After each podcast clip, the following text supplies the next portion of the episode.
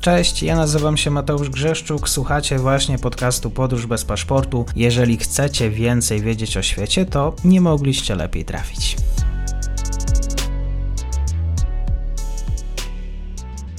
Dzień dobry wszystkim słuchaczom. Ze mną jest dzisiaj pan Marek Reszuta, dyplomata, były dyplomata Instytutu Prawa Wschodniego imienia Gabriela Szerszeniewicza. Dzień dobry panie Marku, dziękuję za przyjęcie zaproszenia. Dzień dobry, witam serdecznie. Podzielił się Pan e, na swoich social media bardzo ciekawą informacją. Otóż Rada Najwyższa Ukrainy uznała suwerenność Czeczeńskiej Republiki Iczkeria, e, tutaj uznając, że obecne terytorium okupowane jest przez Rosję. To jest duża deklaracja ze strony Ukrainy, taka, która wymaga też powiedzmy jakiejś odwagi, nazwijmy to e, dyplomatycznej, międzynarodowej. No tutaj są dwa elementy, które można byłoby tak omówić. Pierwszy właśnie to jest bezpośrednio ta rezolucja, którą 18 października przyjęła ogromną większością głosów Rada Najwyższa Ukrainy. Ona wpisuje się w taki ciąg rezolucji, które w październiku zaczęła przyjmować ta Rada.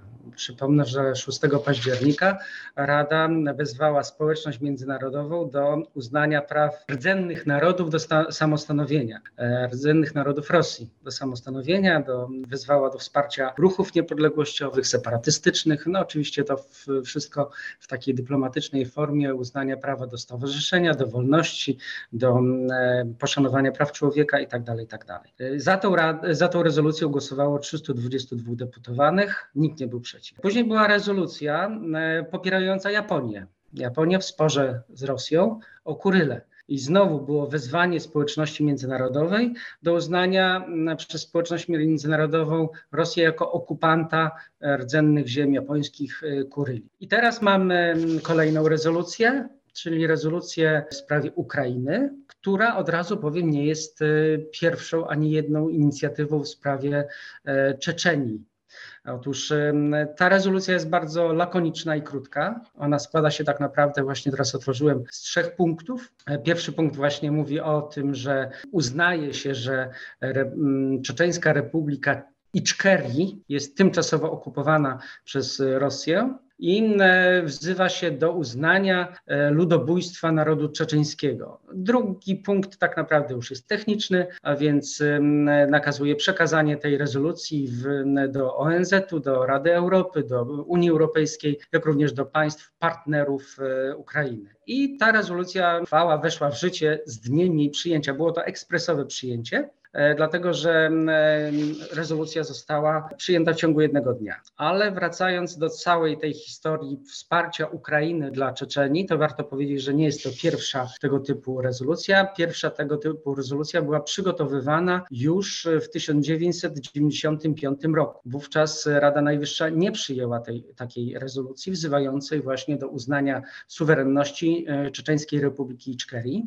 Na Ukrainie poza tym są jeszcze dwie inicjatywy bardziej społeczne, dlatego że na stronie prezydenta Ukrainy są zarejestrowane jeszcze dodatkowe dwie petycje. Pierwsza jest zgodna z tym, co wczoraj przyjęła e, Rada Najwyższa, czyli uznanie suwerenności Czeczeńskiej Republiki Iczkeria.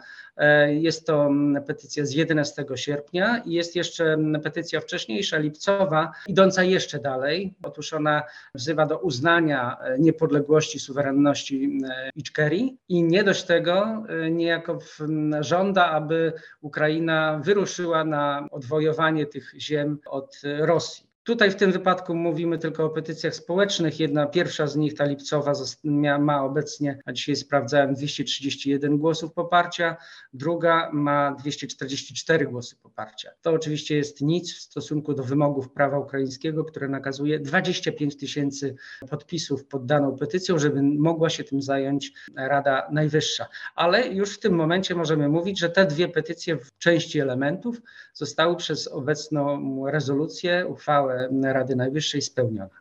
Pozostaje zapytać tylko o reakcję drugiej strony w takim razie. Tu, czy pan zaobserwował Tak, oczywiście Ramzan Kadyrow, który, znaczy należy jeszcze jedną rzecz powiedzieć. Już bodajże, żebym e, nie okłamał, w sierpniu albo w lipcu już było takie wezwanie ze strony części deputowanych do przyjęcia takiej rezolucji. No w tamtym czasie Ramzan Kadyrow powiedział, że to jest po prostu bajdurzenie, bo Republika Iczkari nie istnieje i nie ma o czym e, mówić. Podobnie odniósł się obecnie Pieskow, czyli rzecznik Kremla, stwierdzając, że to jest po prostu niepoważna inicjatywa i oni się tym zajmować nie będą. Aczkolwiek należy zauważyć jedną bardzo ciekawą rzecz, bo oczywiście nie, Rosja nie uznaje Republiki Iczkerii jako suwerennego państwa, natomiast na początku lat, czy w latach 90. praktycznie do tego doszło. Otóż chciałbym zauważyć, że 12 maja 1997 roku dwóch prezydentów Rosji, Borys Jelcyn i Czeczeńskiej Republiki Iczkeria, Aswan Maschadow, podpisali umowę o pokoju i zasadach, stosunkach wzajemnych pomiędzy Rosją właśnie a Iczkerią. I to bardzo ciekawa umowa, ona nigdy nie została ratyfikowana więc przez Rosję ani przez e, Czeczenię, natomiast zapisy z niej są już, że tak powiem, analizowane i badane przez specjalistów prawa międzynarodowego. Dlatego, że w tej umowie jest wprost napisane, że obie strony będą zawsze unikać, unikać stosowania i groźby stosowania siły wobec siebie przy rozwiązywaniu sporów, ale istotniejsza jest jedno zdanie, które właśnie spowodowało te analizy i ekspertyzy. Otóż tam jest stwierdzenie, że obie strony będą budować swoje stosunki w oparciu o zasady i normy międzynarodowe. A więc w tym momencie wielu naukowców stwierdza, że de facto Rosja w 1997 roku uznała Republikę, Czeczeńską Republikę Iczkeria za suwerenny podmiot prawa międzynarodowego. Bo gdyby myślała, czy obie strony zakładały, że Czeczenia jest częścią Rosji, to wówczas nie powoływałyby się na zasady i normy międzynarodowe, a powoływałyby się na Konstytucję Federacji Rosyjskiej, która zapewnia różne autonomie dla różnych podmiotów, tak jak chociażby w przypadku Republiki Tatarstan zostało to zrobione, że tam nie, nie ma powołania na zasady międzynarodowe, a na Konstytucję Federacji Rosyjskiej. A więc w tym wypadku możemy mówić, że Rosja jakoś tam uznała tą Republikę e, Iczkerii, Czeczeńską Republikę Iczkerii. No, oczywiście żadne państwo do tej pory tego nie zrobiło, aczkolwiek państwa różne tolerowały przedstawicielstwa dyplomatyczne, tak to nazwijmy w cudzysłowie, e, Czeczeńskiej Republiki Iczkerii, które zaczęła tworzyć w latach 90. To było Azerbejdżan, Litwa, Estonia, Gruzja, no kilkadziesiąt państw, już nie będziemy tutaj wymieniać. E, jeden, jedyny prezydent oprócz Jelcyna uznał suwerenność Republiki Iczkeria, był to były prezydent Gruzji, Zwiat Gansakurdia, ale on wtedy przebywał akurat, został wygnany z Gruzji. W 1992 roku uznał tę Iczkerię. Oczywiście obecny, ówczesny prezydent Gruzji Szewardnadze stwierdził, że on absolutnie nie tylko, że nie uznaje, to nie były żadne prowadzone rozmowy ani z Rosją, ani z Iczkerią. A więc Iczkeria pozostaje takim tworem, który posiada rząd na uchodźstwie w Londynie. Pan Zakajew jest na czele tego rządu. Pan Zakajew wraz z Czeczenami wspierają Ukrainę i to jest prawdopodobnie powód tego, że dzięki temu, że wielu bojowników czeczeńskich przybywa na terytorium Ukrainy i walczy za wolną Ukrainę, e, stąd ta rezolucja. Tak jest. Bardzo dziękuję za wyjaśnienie tego ciekawego wątku, ciekawy kawałek świata. Pan Marek Ryszuta, jeszcze raz bardzo dziękuję. Do usłyszenia. Dziękuję bardzo. Do widzenia.